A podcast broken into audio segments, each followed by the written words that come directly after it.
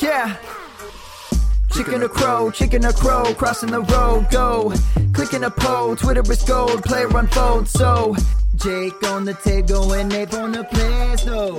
Pete enumerates the plays, they're analytical. Picking my nose, don't really know if I like that. Picking their brains, got different lanes, but I like that. Picking these guys, all of these times, all of these nice stats. Picking apart, the film is an art, always a fight back and forth. There is no order, they disorder more and more because the players ain't no older. They some hoarders or some mortars, dropping bombs without no borders. You got that I, I like mortar, peak grinding numbers like molars. I don't know anymore, I am at a crossroads. Chicken or crow, chicken or crow, crossing the road, go. Clicking a pole, Twitter is gold, player unfold, so. Jake on the table and Ape on the no. Pete enumerates the plays, they're analytical. Chicken or crow, chicken or crow, crossing the road, go. Clicking a pole, Twitter is gold, player unfold, so. Jake on the table and Ape on the plays,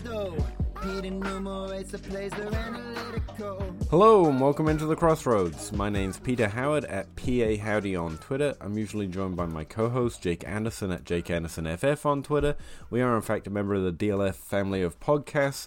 We like to break down one player at a time from both a film and a metric point of view and try to come to a reasonable consensus or at least a decent argument. Um, if you're new, Jake has been missing in action for a while now on the podcast, and it's mostly just been me going on various different rants about myths and trends in the NFL during the off season. I really thought we might get Jake back for this week. Unfortunately, that's not going to happen, and it's just me, right, Jake? I got you for a second there. You thought he was back. No, um, he he couldn't make it tonight. Um, fortunately, there's just still too much going on. But he should, could, will be. We hope back for the season. As you might guess from the later release in the week here, I'm I'm slowing down my schedule here. I've got to move the podcast a bit further. We don't do immediate action stuff anyway. Um, we more do start, sit, or dynasty perspectives on individual players. So um, it doesn't have to be released before waivers run, and frankly, where I'm trying to get my player projections out and updated before I ever start thinking about a podcast each week, it's just becoming too much in the first three days um, from Monday to Wednesday. So, yeah, I'm pushing it back a little bit here, maybe to Friday releases. Um, I'm sure you're all terribly upset about that, but um, I'm gonna mind splurge at you for for an entire 30 minute podcast here, or hopefully just 20 minutes for all of our sakes. And there's a lot going on in the NFL right now. The Thursday night game was uh, oh oh so terrible. Um, and I got a lot of thoughts on it, but I've been writing an article for DLF every week, and I'll keep doing that throughout this season, looking at target share and snap rates to try and track and find usage trends, and also some players that are uh, underperforming their usage, so they might regress um, in the immediate week. And there was a few things just bugging me about usage in 2019. Um, I didn't get to finish most of the research uh, for my article. Um, so I wanted to put a little bit of that into this podcast and also talk about some of the things I found and then wrote up in the article as well. Most of the research I do gets put out on my Patreon feed or in my article or uh, on Twitter, uh, normally all three. So check those out if you're interested in. Uh, I post target shares, snap shares, stuff like that if you're looking for that kind of data and information. But yeah, the thing that was bugging me was all these um 30, 30 target share percentile people. Like, um, there's a lot of players with 30% of their team's targets. I mean, Adam Thielen did it in week one with only three targets, for example. Um, and I was wondering, I thought that when I went to look um, at like a five year history back to 2014, I'd find that we were seeing an high number of players with um, this high target share in the first two weeks, and it was bound to regress pretty soon here. But when I looked at just the first two weeks, all the way back to 2014, what I found is the average for wide receivers is actually something like seven players having a 30% share of their team's targets or more. And target share is just the percentage of targets, right? And through such a small sample, it's only so useful um, this early in the season. But I thought that was interesting. This year we've got six, um, through the first two weeks, six wide receivers have a 30% share of their offensive uh, targets or more. In 2018, it was actually 11 through the first two weeks. So this isn't even a high uh, year. This is actually a fairly average number. 2015 and 2018 show huge target shares through the first two weeks. And even when I regress that forward, like um, I looked at the first four weeks through those years, I found that the target share didn't dip dramatically just adding two more weeks. So, despite the fact that through the first two weeks we have something like uh, what what I say here, we've got we've got five, six, seven players, all with 30% of their team's targets right now, um, including Marquise Brown, by the way. Um, like, that isn't going to disappear right away. But if you look at a, a yearly average, which obviously I did because I'm sad, this is what I do for fun, um, we should expect those huge target shares to definitely drop. I mean, you do get 30% target shares, um, nine since 2014 for an entire season have existed. Two of them owned by DeAndre Hopkins, um, and he currently owns a 30% target share. Actually, he owns uh, an extreme target share over 30%. He's actually currently at 36%. So even DeAndre Hopkins is probably going to regress at least back down to that 30% number. Keenan Allen and Michael Thomas are both over 35% as well. They should come back down. Um, but all three of them could easily end up with 30% of their team's targets by the end of the year. But looking at the average for for entire seasons, we shouldn't really expect more really than one or two players to have this level of target. Um, in fact, 2014 and 2015 are the only two years since 2014 where more than one player had a 30% target share. And right now, like I said, there are seven, so we're five or so above the average. Players having that much of their offensive production concentrated than them through targets. Also, I found some interesting things while doing this um, in terms of tight ends and uh, running backs. I was looking at tight ends with uh, 20% of their team targets for an entire season. And 2014, 15, and 16, and even 2017, the average ran around five players with 20% or more of their team's targets. 2018, um, only three players had 20% uh, of their team's targets. This isn't anything new, but I thought it was interesting that it popped back up again that tight end usage has drastically dropped in 2018. And in 2019, it's probably going to stay stable. Um, about eight uh, tight ends right now have 20% or more of their team's targets. And again, since this was just the first two weeks, that's probably going to regress back towards uh, a lower average, um, including 2018. So we can expect that to drop to about four players um, instead of eight um, by the end of the season. Uh, who are those players? That's, that's a really good question. Uh, Greg Olsen, Travis Kelce, Delanie Walker, Darren Waller, George Kittle, Evan Engram, Zach Ertz, and Mark Andrews all have over 20%. And they all seem like really strong cases to have 20% of their team's targets. If we were to guess, though, I think Greg Olsen is probably going to fall out by the end of the season, but the others, it would be hard to decide. And running backs, on the other hand, I was looking at running backs with greater than 15% target share, and since 2014, we've seen a dramatic increase, uh, season long, um, of running backs having 15% or more of their team's targets. Again, this is nothing new. We talked about it a little in the offseason, and so did a lot of people. 2018, we saw 12 players at the running back position have 15% of their team's targets or more.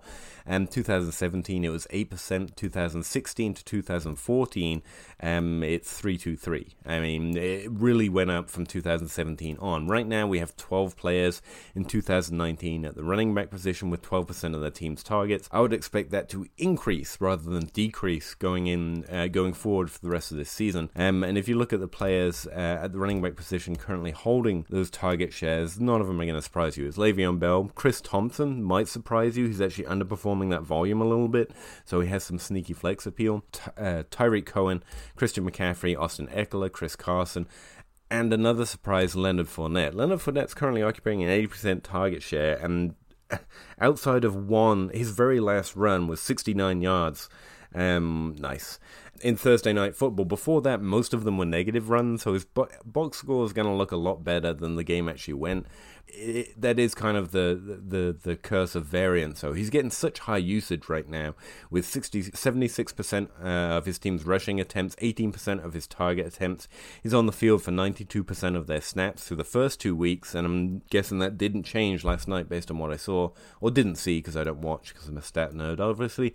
So Leonard Fournette's getting incredible volume, and if he holds up under it, we can expect more variance like that 69 yard run. His numbers should keep coming just with the sheer usage that he's getting from that team right now. Um, even with Gardner Minshew the legend himself at the helm. Despite the fact that through the next four weeks, um, I don't think we should see a dramatic shift. I do think we're going to see a drop off in the number of players owning 30% or more, or even 20% or more of their team's offense. That's just uh, numbers normalizing as other players got opportunity. So I thought maybe if we dig into one particular situation and remind ourselves about how target share works and how we might be overestimating efficiency in one particular instance, um, it might remind us of the value of target share especially when we're thinking for the rest of the season versus right now, or or the immediacy of start sit decisions tends to skewer ideas somewhat. And the one that came to mind was actually um, the the Chiefs with uh, DeMar- uh, Demarcus Robinson going off. Uh, what was it? Over thirty points last week or something. And as someone who once got into a vicious argument with someone, uh, well, it wasn't that vicious or that argumentative, but I argued that Demarcus Robinson was going to be the guy over Tyreek Hill. I was convinced. Uh, that didn't work out, but there are positive signs in Demarcus Robinson's college profile, which is where the argument came from. He's like the Rashard Higgins of the Chiefs. He just keeps sticking around because he's good at football. Um, and he knows what's to do, and he's athletic enough. And when called upon, he can do a good job. Now, I think the thing to note is that despite the fact Demarcus Robinson has been added off of waiver wires, obviously, and should be, we shouldn't expect that to happen again or you know, hit that level of production to happen uh, at all for Robinson, even in the offense, where he should be a viable wide receiver three, maybe with Tyreek Hill on. Uh, well, he's on the injured reserve. I'm not sure, but he's definitely out for a significant period of time. He's already equaling Mecole Hardman's targets. Both of them last week got six targets um, each. Um, Darren Williams got, or Damien Williams got five, and Travis Kelce got nine. And the guy I want to point out is Sammy Watkins. I've never been the biggest fan of Sammy Watkins, who's a decent college profile. Don't get me wrong, um, but we know we know the ups and downs of Sammy Watkins' career right now. But like through two weeks, he has 24 targets. He's been the target leader both weeks. Um, and in week two, the week that Demarcus Robinson went off, he got 13 targets. Now, I have seen people saying they're really excited to start Demarcus Robinson this week, as you should be. As a wide receiver flex on a powerful offense, he has a lot of upside. But that's what target share tells us. Demarcus Robinson has like a 7.1% um, target rate on the season and he's had uh, six and two targets for the first two weeks. Now we should expect his targets to remain more around six, right? Um, so a little higher than the seven percent average through the first two weeks because he did so well in week two, and that's probably going to earn him uh, or help him earn uh, a few more targets than he got in week one.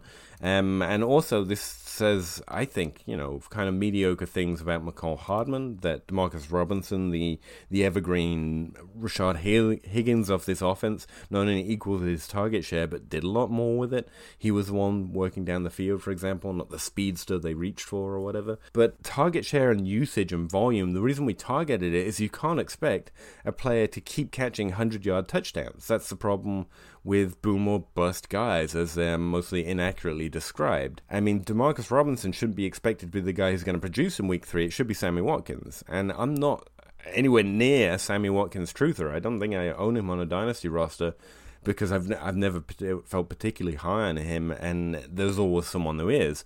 But through two weeks, he hasn't had less than 10 targets on the most powerful offense in the league, except maybe Baltimore now, I guess. And everyone's excited about the guy who got six targets last week, which was the. What was it? It was it was fourth on the team, joint third on the team, um, in terms of overall volume. The reason we target volume is because that efficiency is not sticky. He's not gonna just get that, and maybe he will, and make me look like uh, an idiot because sometimes that happens. That's the problem with variance, and he's a good player who might get a lot of usage in high value situations, but the expectation should be that Sammy Watkins is still the play here. That's the value of target share and looking at the overall volume. The problem with wide receivers in general is they touch the ball so little that it makes it a more volatile position. A running back touches the ball in two phases of the game, which simply means they get more touches. Like a floor for a good running back is 15 touches. That's 15 opportunities to score you points. Wide receivers, if we're lucky, get 10. Sammy Watkins level. If we're unlucky, they get Demarcus Robinson six targets. If they get less than that, then you done messed up on the waiver wire. What you're doing playing that guy? You should really be expecting yourself to be good enough to get players on your roster that get six targets or more. If you don't, then that was a mistake or something went drastically wrong with the game plan because you know stuff happens. Like uh, as excited as I am seeing Marcus Robinson do well, target share and opportunity tell you to lean Sammy Watkins as a start, not Demarcus Robinson. And I honestly think that's being confused first time because of the ex- the, the strange um, wonder of the Chiefs' offense. So I just thought I'd point that out. That's why we look at opportunity. That's why we look at volume. That's why target share matters. So what does the fact that we're likely going to see a drop in the number of players with such a high target share in 2000? Um, 19 mean. Well, one thing, I'm not sure it's going to drop as drastically as you expect. I think there is a high concentration of targets going on this year, and it's interesting. It makes a lot of players more valuable than they typically be a wide receiver, tight end, and running back, and that's great. But we should also expect some of the ancillary weapons to have spike weeks. Um, and maybe some of those guys that we drafted in the 8th, 9th, and 10th rounds to finally maybe have a few more targets as the targets share diffuses a little more through different offenses. So if you're holding on to someone who's doing well but hasn't had significant volume, so hasn't been able to do well with it. Players that have had like 10 targets or less so far, like Trey Quinn, Robbie Anderson, um, Mohamed Sanu. Uh, Cody Latimer's had 13, nice. And um, Marquez Valdes Scantling's had 12, and he got most of those in the first week. KeeSean Johnson had 12 in the first week as well. Adam Thielen, that's a different situation entirely. Um, Randall Cobb got 11 overall on the season. Like these guys are probably going to start getting a little more volume as target shares diffuse through offenses throughout the course of the season. So like don't don't drop Randall Cobb, I guess is what I'm saying, especially since, you know, Michael Gallup just got hurt, but that's. Um, the other thing that I've been looking at a lot this week in terms of opportunity is uh, red zone work. I do a red zone expected value calculation every week. I thought some interesting things came up when I looked at the total number of touches in the red zone by team. Baltimore currently leads the league with 31 touches. That's either a reception or a rushing attempt inside the 20 yard line. New England is second with 27, but Denver is actually third with 26. Now, for the season, the average is 15 touches inside the red zone which is like one less than New York Giants. So you really don't want an average offense, just in case that's not clear. In terms of red zone work, red zone work is a key sign that the team is moving the ball down the field and getting scoring opportunities, and that's why Baltimore's at the top. It's been such a great offense. But Denver being third in overall touches inside the red zone, I thought was pretty interesting. And Philadelphia comes in fourth as 25th, and the Rams come in um, fifth with 24 touches inside the red zone. Kansas City Chiefs are next, followed by Arizona, Oakland, Washington, Dallas. Interestingly enough, despite being a really good offense to target this offseason, really good offense to play um, every week at the moment, um, it actually only comes in uh, as the 10th highest offense in terms of red zone touches. And again, that's the value of Amari Cooper and really Michael Gallup just scoring long distance touchdowns and also gaining long distance ground um, on deeper targets and being efficient with yards after the catch. So um, that caught my eye too. That Dallas is getting um, higher higher variance scoring opportunities, and with the loss of Michael Gallup, that might have more of an impact than we necessarily expect. Although that team's just rolling right now, so I wouldn't like to say anything bad about them, to be honest with you. So I also break down again to get an expected value calculation. I break it down by individual player. So I was looking at who's getting the most touches in each offense, um, and on Baltimore, something that I thought was really eye opening is that uh, Gus Edwards, the running back no one wants, um, actually has the highest number of red zone opportunities for Baltimore, which has the highest number of attempts in the red zone. He's only got 25% of his team's touches inside the red zone with eight, um, and most of them come in rushing opportunities at all different depths inside the 20, inside the 15. He's got three inside the five, but once we get inside the five, the work really seems divided between Mark Ingram and Gus Edwards. Mark Ingram has the the lead there. He's got seven inside the inside the 10 yard line. Um, Gus Edwards only has four, and inside the five itself, um, Ingram has two and Gus Edwards has three. So it's really divided in the most valuable area in the end zone itself. Um, but Gus Edwards is getting the most opportunity inside the 20 yard line, and eventually the idea is he hasn't scored a single touchdown on those rushing attempts, and he's getting no targets because he's just a runner. He really will never catch a pass in the NFL, I'm pretty sure. If that usage keeps up, and that's what usage tells us, we can only say if it continues, what should happen. Gus Edwards is going to score a touchdown, or maybe even two. So I just wanted to put that in someone's radar if you need a really deep DFS flyer, or someone to roster maybe for a quick value flip, um, or Mark Ingram gets hurt um, or something terrible, uh, or something good, like moves to Fiji, opens up a wine bar, or whatever Mark Ingram wants to do with the rest of his life. Um, Gus Edwards might get uh, some significant touchdown work at some point in some game in, in, in, the near future. The second highest red zone volume offense is New England, and no one's surprised. Sony Michel is leading the team there, also with eight, but he's also got a much higher percentage of those touches where they have slightly less. So 29% of the overall team's touches inside the red zone, and uh, Sony Michel isn't getting targeted a lot, but uh, he's also not being targeted in the red zone. Sorry, I thought he had some. Nope. No.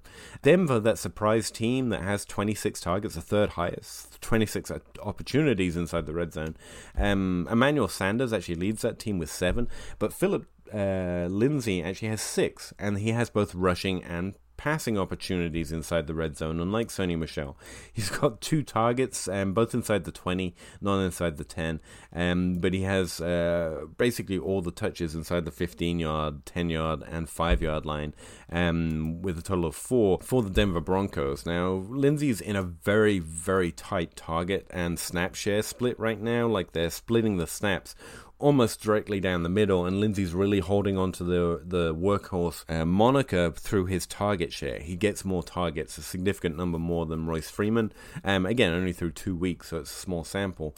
Um, but that's how Lindsay's holding on to his number one status right now. I think DraftKings actually has Royce Freeman priced above Lindsay right now. But um, and while I like that as a dynasty play, like coaches suck. Eventually, they're gonna lean draft capital for no good reason because Philip Lindsay is good. But right now, Lindsay's getting the red zone work from those sucky coaches at the running back position in two areas of the game um, and they have the highest red zone offense so far, or the third highest in the league right now. So I think he's an interesting, uh, at least touchdown target, or maybe he's going to get a spike week here pretty soon, going into week four. Um, uh, and he caught my eye as well. There's a whole bunch here. I, again, I post target shares and this red zone breakdown uh, on Patreon and also on Twitter, free. Yeah, you, you can go.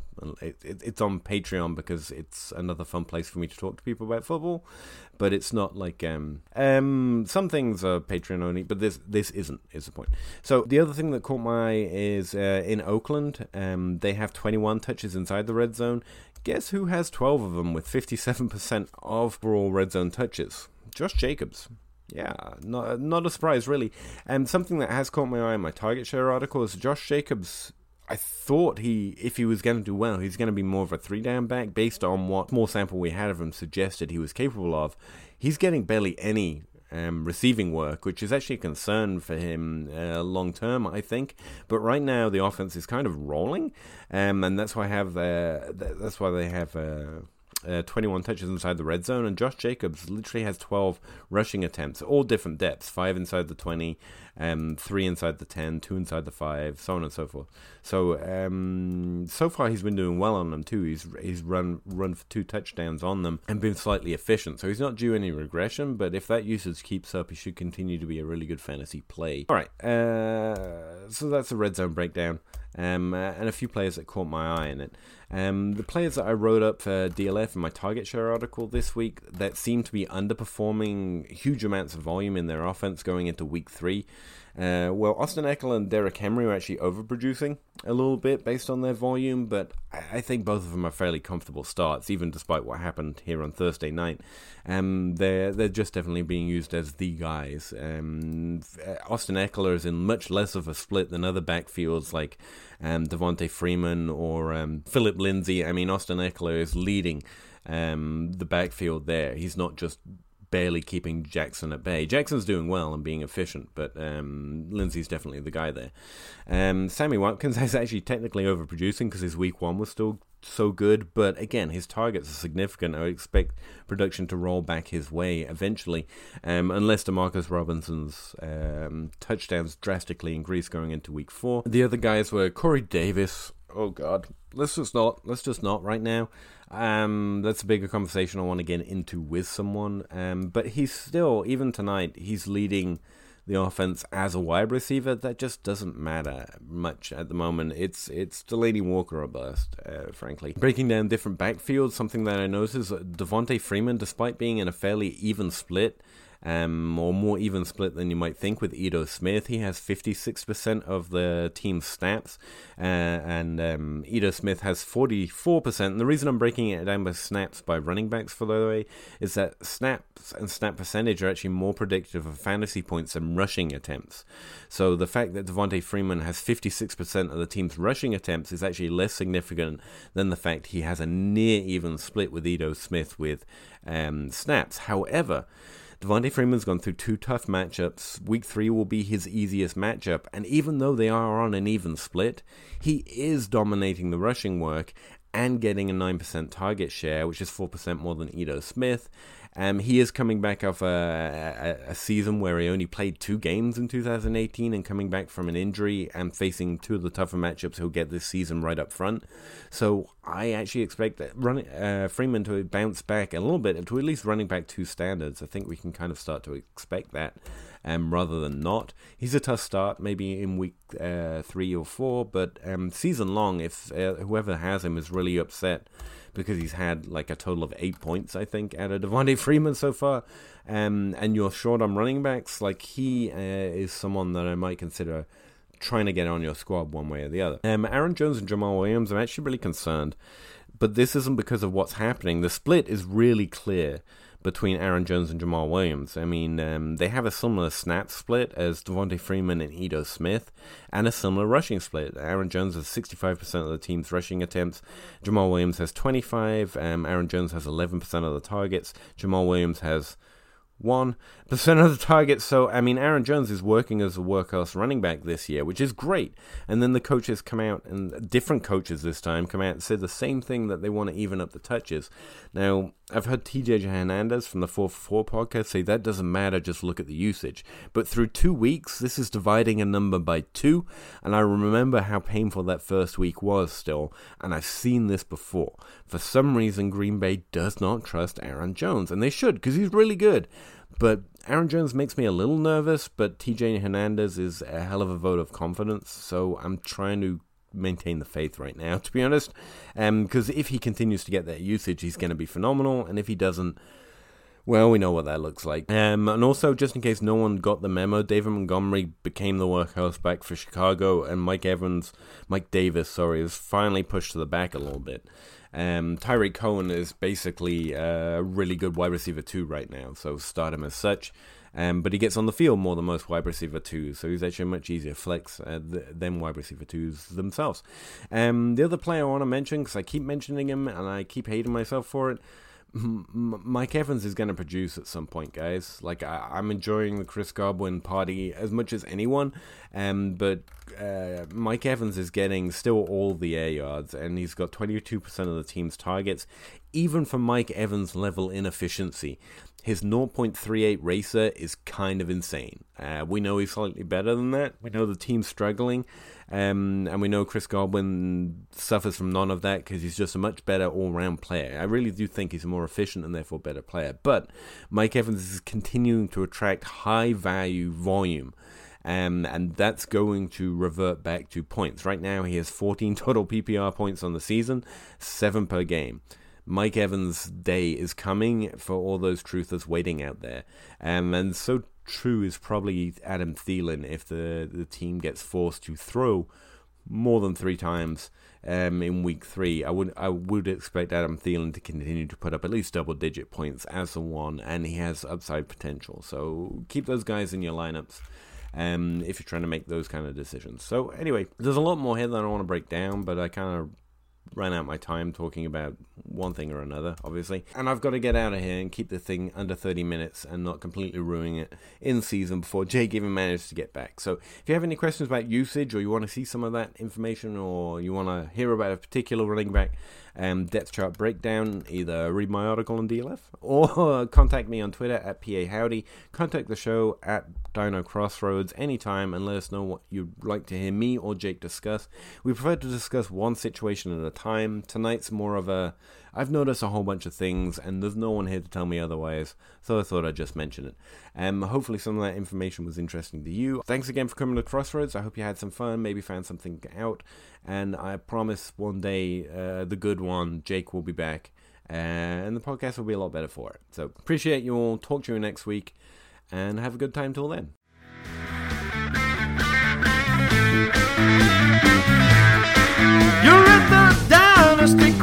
Crossroads that film and analytics create. The dynasty crossroads that film and analytics create.